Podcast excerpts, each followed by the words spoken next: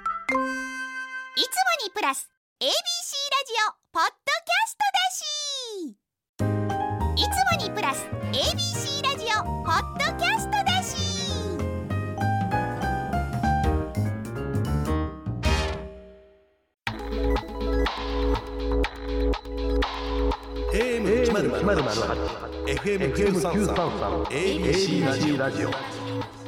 今村翔吾山崎れなの言って聞かせてこんばんは歴史小説家の今村翔吾ですこんばんは山崎れなですさあ今週も始まりました今村翔吾山崎れなの言って聞かせて実は今村先生に先日私が東京 FM でうんやらせていただいている帯番組山崎れなの誰かに話したかったことにゲスト出演していただきましてそうですよい10月31日でしたよね、うんありがとうございましたやー楽しかったあ楽しかったですか、うん、なんかねスタジオかっこいいとか言ってこっち側のこっちをディスるかのようなことを俺言ってここ会議室ですしね そうそうそうしかもまあこう冬になってきましたし、うん外もまあ寒いっちゃ寒いんですけどここのスタジオじゃなくて会議室めっちゃ寒くないですあかなんか僕もさっきちょっと思った太もも冷たいなずっと寒いんですけどこれどうしたらいいん だろうまあでもそう寒いなとも思いましたけどいやいや改めてあれがもう別の会場でといいますか、まあ、別の局でお会いするとうんちょっと印象変わるのかな、いやけどなんか変わらんかったとかなんかもうちょっと変わるかなと思ったけど山崎さんやったなっていうそう山崎さんでした山崎さんだなっていや楽しかったしでこっち側のリスナーさんもいき聞いてくれてたし、ねえ嬉しかったそう誰話からこっちに来てくれてる人もいるし、うんありがたいですね。ありがたいですよね。でもこうラジオにゲスト出演されることはすごく多いじゃないですか。でもどっちが楽でした。ゲストで行くか自分の番組で自分で喋るか。いやー多分本来は自分でやる方がうん大変なんだと思うけど、うんやっぱこう山崎さんがいてくれてるからうちの番組はいやいやいやいやごますっときますよい。やいやなんで ですか。いやなんでそれでちゃんとごますっときますって言うんですか。しかもそのまま持ち上げるだけで全然いいじゃないいや。けどほんま助かってるからいやいやいやっそううて言意わ味でせてくださいよは。僕は言って聞かせての方が大丈夫になってるかな今はもう。ああ本当ですか、よかったですでもこうね先生にこうお声掛けしたのが結構ギリギリでそうよそうなんですよあれ急やったよね。あれ結構なんかあったのでもなんいかや別に何もなかったんででもなんかだ多分うん生放送の帯番組で毎週毎週で月火水木とそれぞれゲストが違うってなるとたまうん直前まで決まってない時あるんですよほうほうほうっていう場合でしあれた三日前とかちゃうかったでしためでっすちよゃねギリですよね。うん結構ギリギリのパターンですそうそうそうほんで本当は前日に帰る予定やってんけど、はい山崎さんの話が来て「ほんじゃ行く行くわ」って言って「あいやいやいやすいませんあいやいやいりやがいとうござやいますもう今村こ先れはい生だかっなたいらこれは しかもいたんよね東京にね。今村先生だったら来てくれるんじゃないかなと思ってちょっとあのいやなんかあのなどうするってあのレナちゃん呼びたい人いるっていうふうに、まあ、決まってなくてスタッフさんに言われまして、まあ、基本的にゲストの方々はね、はいはいはいスタッフさんがこうブッキングして来ていただいてるんですけれどどうしようどうしようってなってたあ時りがとうにいや僕呼んでくれてよかったよ。今村先生なら多いい分よ動いてくださると思うんですけどいいよこれから結構もい忙しいんで地方にいるかもしれないんですけどって言ったら運よくとけたね。ありがとういやございますこれからも緊急当番今日どうですかって言って一応言ってくれ たら一応行けたらいいけどそんなフットワーク軽いことありますそう緊急当あ番りがでとうございます。でもなんかこの番組ではねちょっとまだまだ深掘りしきれてなかった今村先生の話とかできたね。ねよか伺でえすたんで嬉しかったですし、先生引き出し多いですね。そうかな。うん、なんかは話す言葉が多いというかチョイスが多いといういやかさすが作家先生とだ言けいどますか。あそこで話できたことで初めてプロフィールについてもちゃんと触れた感じじゃない、そうそうここの番組であんま言ってないような気がする、うんまあ最初ぐらいでしたね。ねえうん、あだかとらあの「古城の空の」うんそのエッセイを出された、はいはいそのきっかけでっていうこともあったんですよね出そうそうそうそう演がだから改めてこうエッセイ読んでると「うんほうほうほう」っつって言ってねめちゃくちゃ赤裸々に書いてるんよねめちゃめちゃ赤裸々ですし、うんなんかあの先生のその恋愛遍歴がちょっと面白すぎて先生結構恋多き人なんですね。 な先生んねかムカつ くな先生結構ちょっ恋とバカにしてるんじゃないいやでも面白かったあんなにこう赤裸々に書かれる人なかなかいないと思うんで。うんまあ多いというかまあまあまあいい女性に巡り合ってきたなとは思います、うん振り返れば、ね、しかもそういう記憶をちゃんと全部覚えてるっていうそうこと細かにいや男ってそういうもんやで僕多分歴代の彼女の誕生日全員覚えてるもん、えー、すごいうん、本当に、うん声響いちゃった 私忘れちゃうタイプですねまあまあ男がそうやしもともと記憶力がいい方かもしれんけど確かに、けどこれは結構困るよねパッとふとカレンダー見てあーって一瞬思っちゃう時とまあ、か誕、生日は確かに覚えてるかもしれないんですけど、結構こう未練あるタイプですか未練続いちゃうタイプで すかまあどんどんどんどんこう思い出を美化していって心に刻んでいくのがあーはい小説家という、はあなんかおしゃれな言い方してくるまあしょうがないんだけ ど小説家でおすしゃかれらだからはいそうなんですけどえーだからもう私とかは例えばの話、こうまあ一つ恋愛が終わったとします、はいそしたらもう用がない限り一切連絡しないしあの LINE とかも非表示にするんですよ。ほそのトーク履歴とか消したりとかブロックしたりとかはわざわざしないけどあのとりあえずまあ用ないからいいかと思って非表示にしてその存在をそんなにもう記憶から遠ざけるというかするんで、逆ですね、うそうね、まあ、ね非表示うん、まあみ、見ないようにするまあまあまあ文字非表示僕もするかもやっぱり見ないようにはするかもねでも思い出しちゃう逆の意味でだから思い出さないように非表示にするかなあーみたいな話をですね あのいや今後もこの番組れで聞かせていただきたいなと思っています、えーこの番組では今村先生と私山崎怜奈が小説歴史仕事プライベートなど今話したいことをこうして言ってリスナーの皆さんのお話も聞かせていただきます私たちの新たな一面を開拓していければと思いますが番組のハッシュタグは言って聞かせて言ってのい聞かせてのきは漢字です番組の公式ツイッターインスタグラムもありますのでフォローをよろしくお願いしますそして皆さんどんどんつぶやいてくださいよろしくお願いしおま願いすしますそして今回はゲストにお笑い芸人のバイク川崎バイクさんをお迎えします BKB ショートショート小説集電話をしてるふりという短編小説を出版されているので執筆のお話なども伺っていきます世にも奇妙な物語でも映像化されてそるうなんですすごいですよ俺なっねね先先越されたってそういう顔してますけどそういやもうこのことはちゃんと言いたいなって思ってる直木賞作家さんでもそういうところで嫉妬するんですねああいい好きやもん世にも奇妙な物語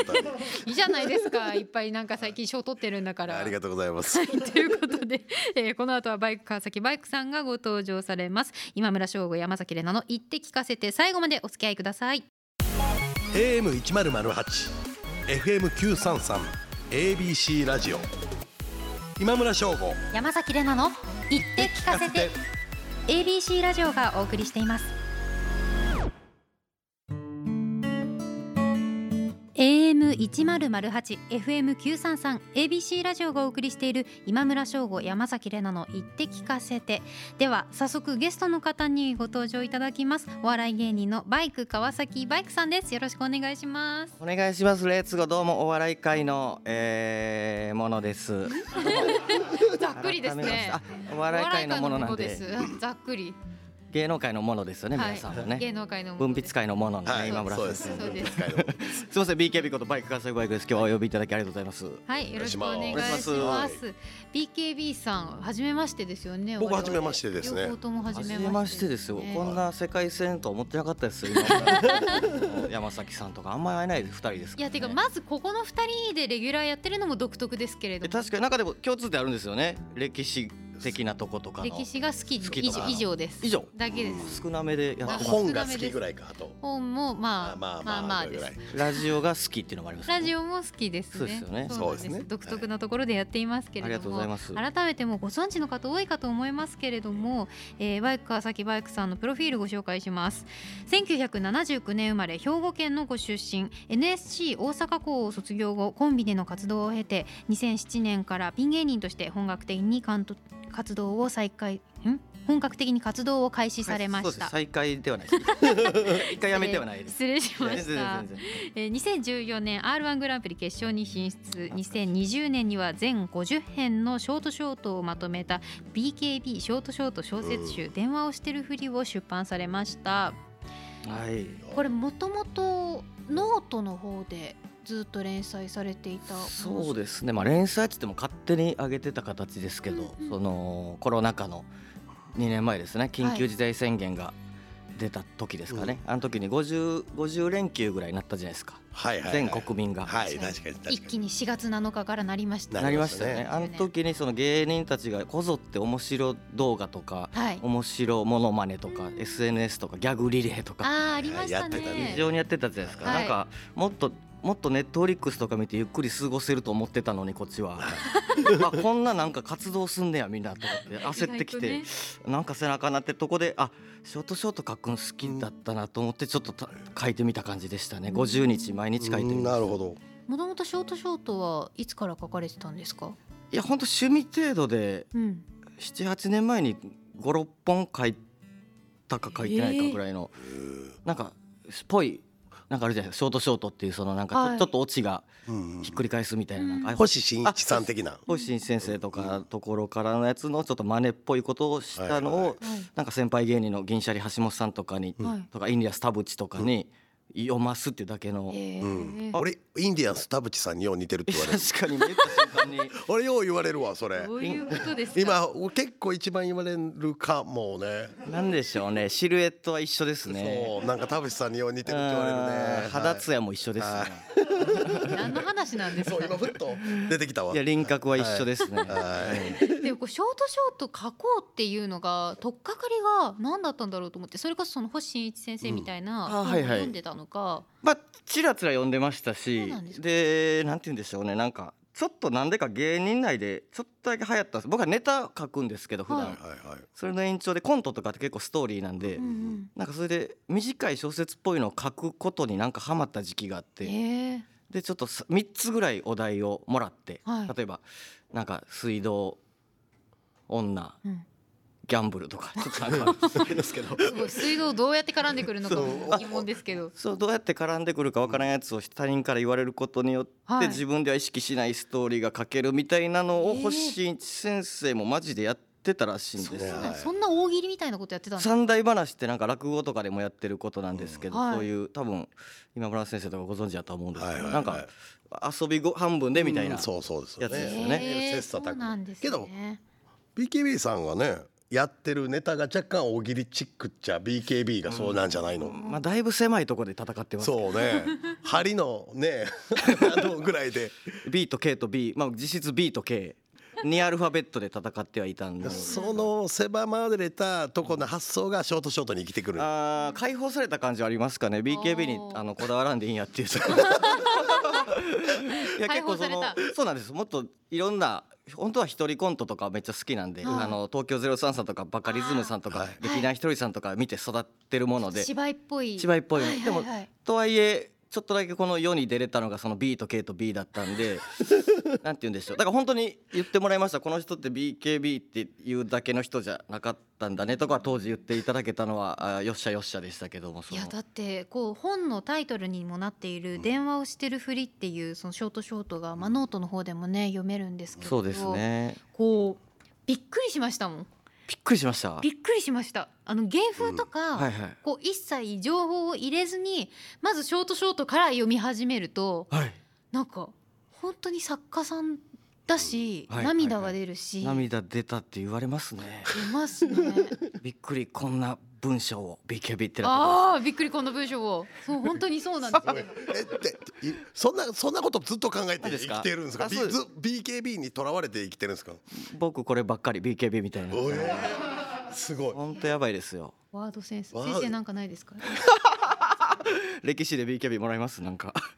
備前長船の刀ぶん回すなんか難いしいなおかしいななんなかんか一個目の B むずかったななんだろうなんだ。備前備前長船っていう刀のいランキング1位のとこの刀をぶん回すわかんない BKB わかんないいやブンブ B ンヒヤヒヤヒヤ賢い BKB やなそれに乗るん ですね。もう逆に私が置いてかれてるんですけど、もうあ分かんなくなってきちゃったんですけど、でもショートショートってむずいそうよすごい短いまあ一話の間に起承転結をつけなきゃいけないじゃないですか。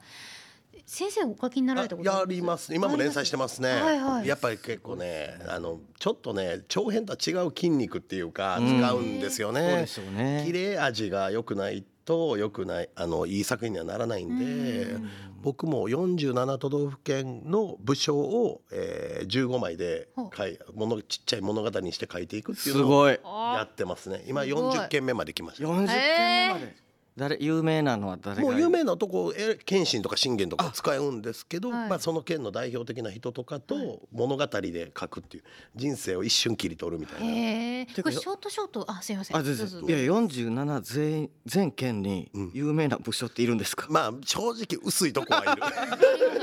秋田とかちょっとしんどかったかなあ北はー誰になったんですか、秋田はまあそのもう言っても多分誰もわからない誰も得しない人ですいやねいやぜひ名前を覚矢えて島さんっていう方なんですけど矢島まあ現代の人みたいなみたいな人いるじゃないですか。矢島さんって方で隣生まれた時から身長が190超えてたっていう人で。へ その時代にそうそうねもう暴れ回ったらめちゃくちゃ強かったってうん有利12頭っていうところの人なんですけど、うんうん秋田って結構ちっちゃい武将たちがずーっと最後までわちゃわちゃしてたからこれって人が生まれなかった場所なんでこういう場所とかこうなりますよね。え。でもその方190もありゃ歴史に名を残せたかもしれないそのうにかかもしれないけどやっぱり勝ち残るのは頭がいいやつなのかでなんかショートショート書くときにうんこうこういう題材とかこういう人がいたら書きやすいなみたいなそのうんモデルって実在の人物の中とかで探したりするんですあかでも全然おおかしな状況とかはちょっとヒントにそれはもうお笑いのネタにも一緒なんですけれども、はい電話をしてるふりなんかもそうですよねやっぱ電話してるふりしてる人面白いじゃないですかいや私もしたことありますありますその変な人に話しかけられたときに「もしもしお父さん?」っつって言ってあ一緒じゃないですか本当にその通りでショートショートの通りで電話かけるふりしてうんうんうんうん逃げたこととかあるので逃げ切れました逃げ切りましたあじゃあ演技うまいってことですよねあとあの事務所のマネージャーさんに電話ふる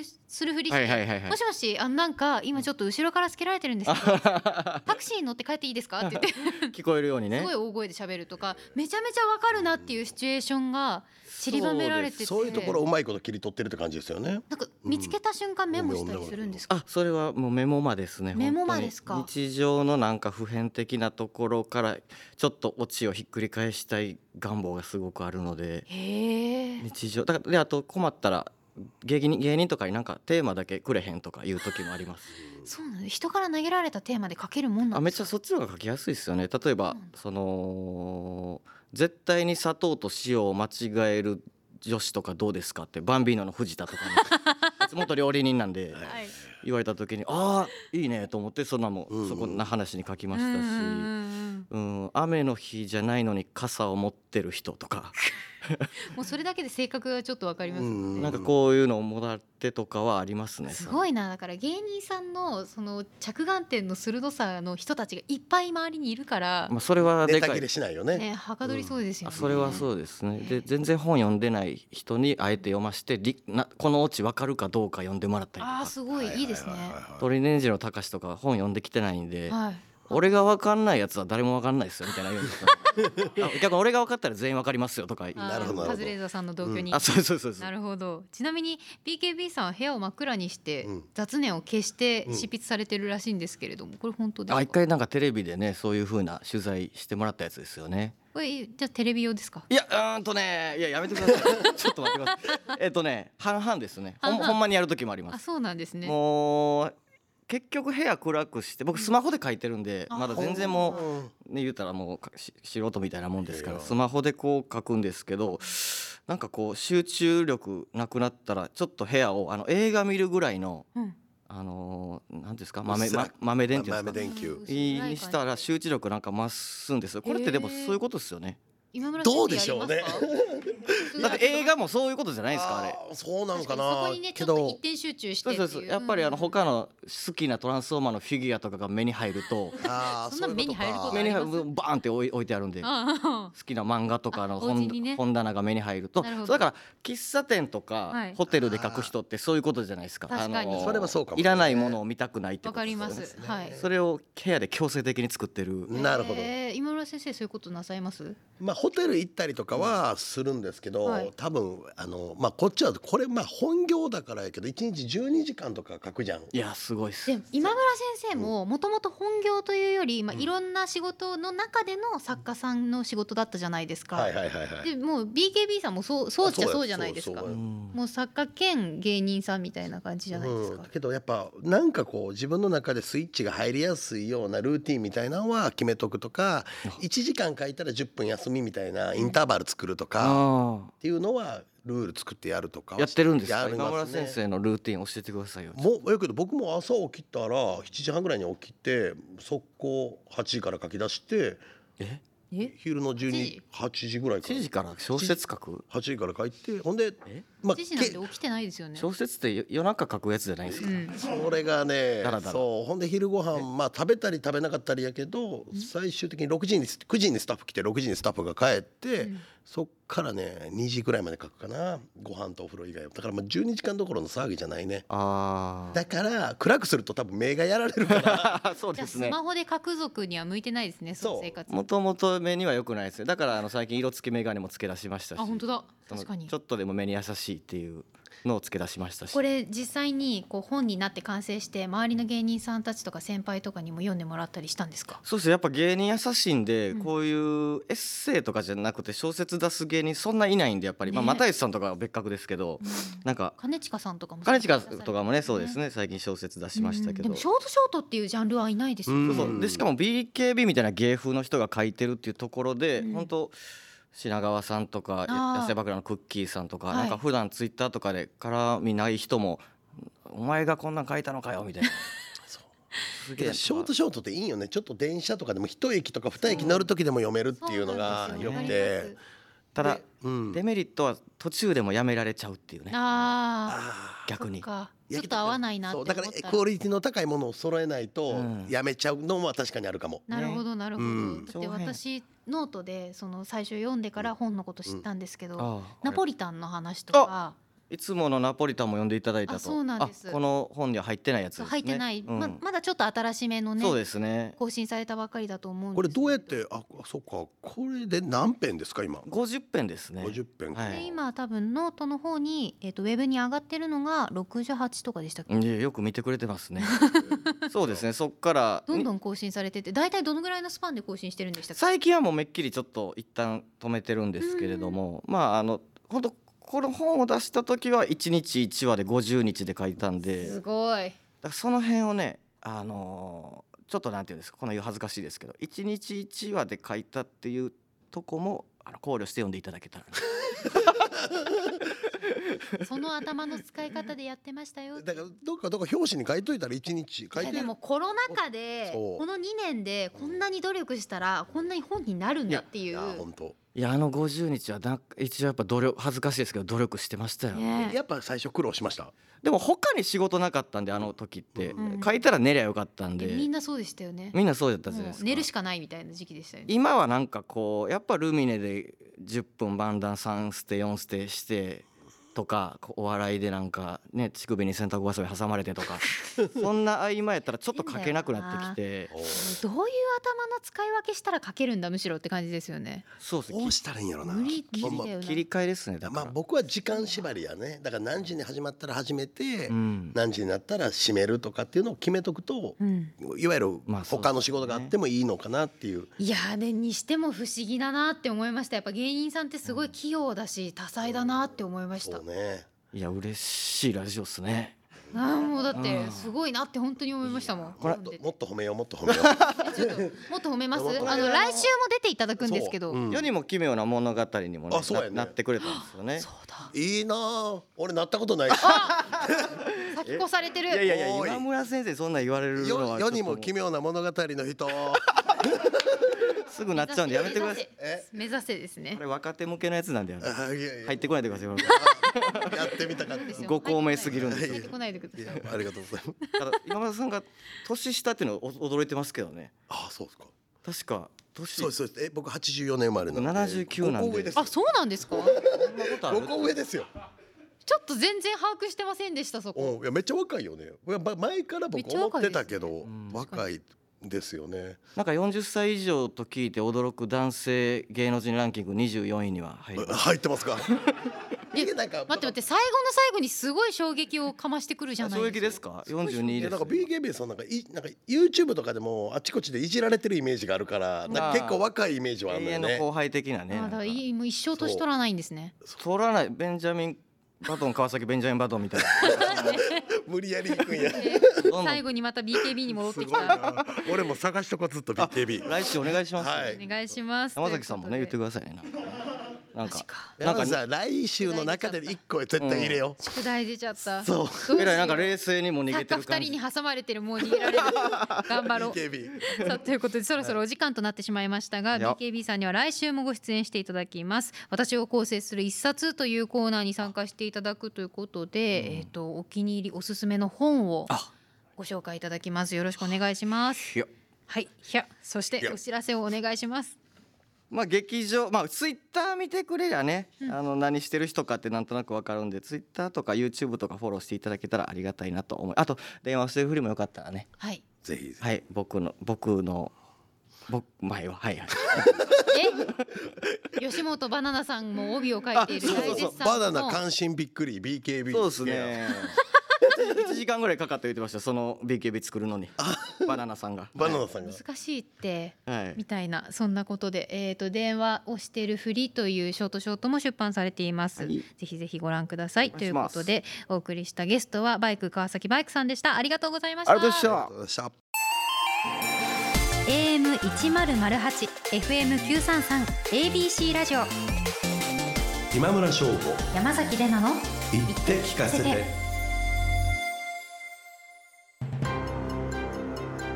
AM 一ゼロゼロ八 FM 九三三 ABC ラジオがお送りしている今村翔吾山崎れなの言って聞かせてエンディングのお時間ですいや楽しかったですねね,、え BKB さん僕結構ネタ好きかもねってずっと思ってた。あ本当ですか、うん、前から。あ見てたんですなんかなんかさ、まあまあこういう感じだけど、なんか吹き出してしまうよね。 今日もずっとなん。か存在がそうそうそう面白いという意味独特よね。独特ですよね雰囲気が。う、うんんで。もなんか頭の中で考えてることすごくこう理屈派というか、そうそうそう。だから芸風となんかちょっとやっぱイメージ違いますようね。んなんかあのパンチ力のある芸風とこうちゃんとこうなんだすし詰めで考えていくその小説の感じとかとちょっとギャップがありますよね、うん人は多面性があるっていうのすごいわかりますよねいやー、来週もまたね。そうなんですよ来週そうですかは、ねあのうんお気に入りの一冊を教えていただくはい紹介してのもでらおう楽しみですね、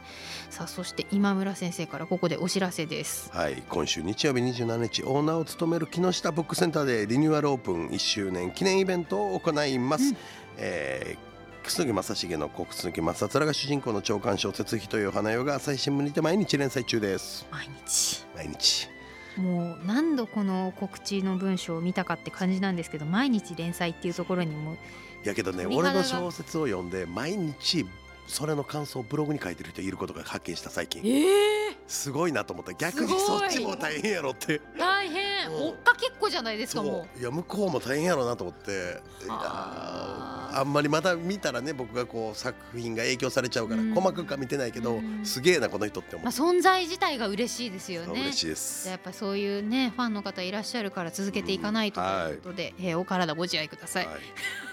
山崎さそれんしはか願うところがありません、えーそして私は東京 FM と CBC ラジオでもラジオ番組をやらせていただいておりますさらに花子東京と幻冬舎プラスにてウェブ上でエッセイを連載中です詳細はその他出演情報などに関しては私の公式 Twitter、Instagram の方をチェックしていただけたら嬉しいですそして今村翔吾山崎怜奈の言って聞かせてこの番組は放送から1ヶ月間 Spotify や Podcast でも配信中ですラジコのタイムフリーとともにこちらもチェックしてくださいよろしくお願いしますお願いします改めてこの番組では皆さんからの質問や喋ってほしいことお悩み相談番組の感想などメッセージを募集していますあの番組ホームページのメールフォームよりお送りくださいって言いたいんですけれども番組ホームページには、えー収録今現在ですねコーナー名が全く載っておりませんおーいここのタイトルなんだっけって思って調べようと思っても全然出てこなかったんでなんだっけって思ったら偉人選抜会議でしたなるほどなるほということでいろいろやっておりますので、ツイッターの方もチェックしていただけたらと思いますということでここまでのお相手はど今村翔吾と山崎れなでしたまた来また週来